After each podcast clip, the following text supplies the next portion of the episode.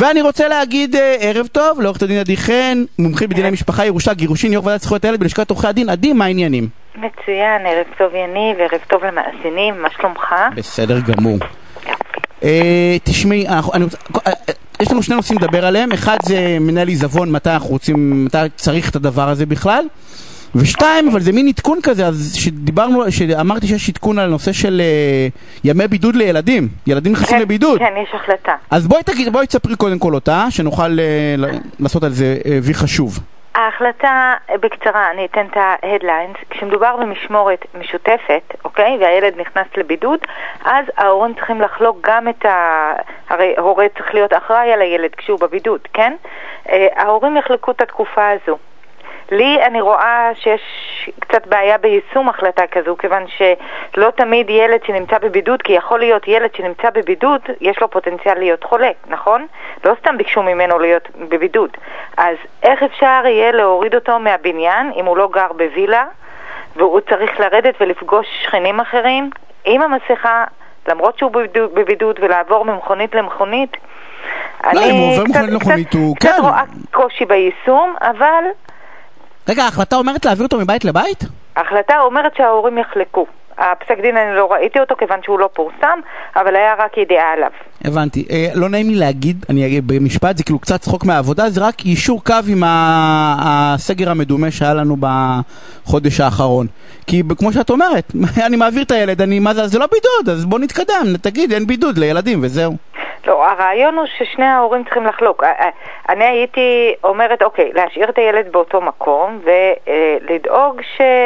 הרי אי אפשר, לא בכל מקרה, רק במקרים נדירים, אחד מההורים יוכל להיכנס לדירה של ההורה השני. זה לא נשמע כל כך הגיוני. עדי, אבל קורונה יש פעם אחת קשר, אז אנחנו בחיים. מנתקים קשר. אבל יש פעם אחת בחיים, מה לעשות, אז הילד זה לא בבידוד. פעם אחת בחיים, ילדים נכנסים בידוד אחרי בידוד. אני מכירה אנשים שנכנסו למספר. אז, אז את יודעת משהו? אין בבידוד. בעיה, אז פעם בידוד אצלי, פעם בידוד אצלך. אני אומר, בוא אפשר, אם זה פעם זה אחת אז כזה, מישהו כן. מקריב. אני רק אומר, להוציא את הילד ולהעביר אותו בין הורה להורה יותר מפעם אחת באמצע בידוד, זה צחוק מהעבודה. כאילו, אז זה, לא- זה לא לצערי הגיוני. ראיתי, ראיתי מהלכים משפטיים כאלה. שהורים גם התווכחו והסתכסכו ופנו לבית המשפט כדי להוציא ילד מבידוד לבידוד, זאת אומרת לה- להעביר אותו בתוך תקופת הבידוד לשני בתים. אני ראיתי בזה סוג של משהו שהוא לגמרי מיותר. זו לא מלחמה שצריך לעשות אותה, ובאמת לבחור מה שהצעת זה, זה הכי נכון.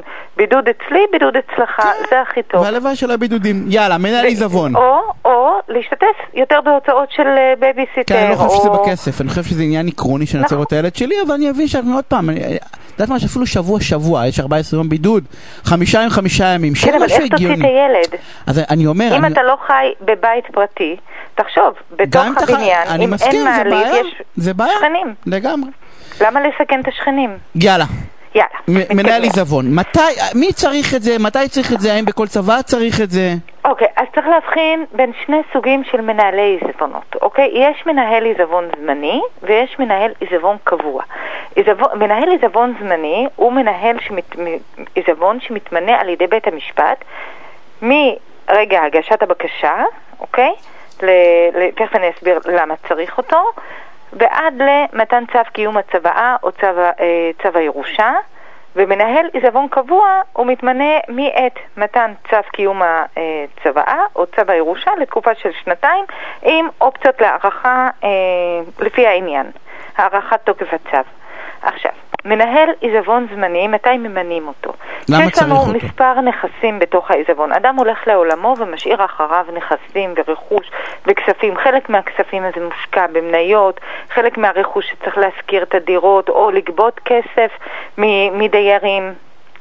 מהסוחרים, או להמשיך לנהל את העסק בצורה מסוימת, או שנניח שהנפטר הוא עורך דין והוא עבד כעצמאי ופתאום יש לנו תיקים וצריך או להחזיר אותם לאנשים או להעביר אותם לעורכי דין אחרים, אז צריך לטפל בעיזבון, במה שהותיר אחריו אותו מנוח, אוקיי? ודבר כזה, כשיש לנו מספר נכסים, או כשיש לנו סכסוך בין, אה, בין היורשים, או כשיש לנו, אחד היורשים הוא, הוא חסוי או קטין, וגם גם בענייני הכספים שלו צריך, אה, צריך לטפל, כמו למשל מזונות מהעיזבון, כל הדברים האלה מחייבים מינוי מנהל עיזבון זמני. עכשיו צריך גם לשים לב לעוד נקודה חשובה, שהרבה אנשים או מנסים לא להתייחס אליה, או שכאלה יש יודעים עליה ועוצמים את העיניים.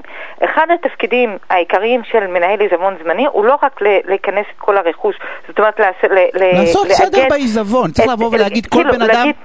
להגיד מה בדיוק כלול בעיזבון, זכויות נניח לא, לאותו מנוח, אה, הוא, הוא נפגע בתאונת דרכים והוא הגיש תביעה נגד חברת הביטוח, הוא אמור לקבל את הפיצויים, אז לדאוג לקבל את הפיצויים, לשים אותם, להפקיד אותם בתוך קופת העיזבון. אבל אחד התפקידים העיקריים גם הוא לשלם את החובות של המנוח. עכשיו שים לב, הרבה פעמים יש לנו קשיש שנפטר כשהוא דייר בבית אבות למעשה, כשהוא היה סעודי, והוא חייב לאותו אה, גורם טיפולי. והרבה פעמים אני נתקלת בסיטואציות שהיורשים בכלל מתעלמים ומחלקים את הירושה ביניהם מבלי שבית האבות ידע, או העירייה למשל, שהמנוח היה חייב לארנונה או אה, חוב ארנונה או חוב אחר. אבל באים אליהם אחרי זה.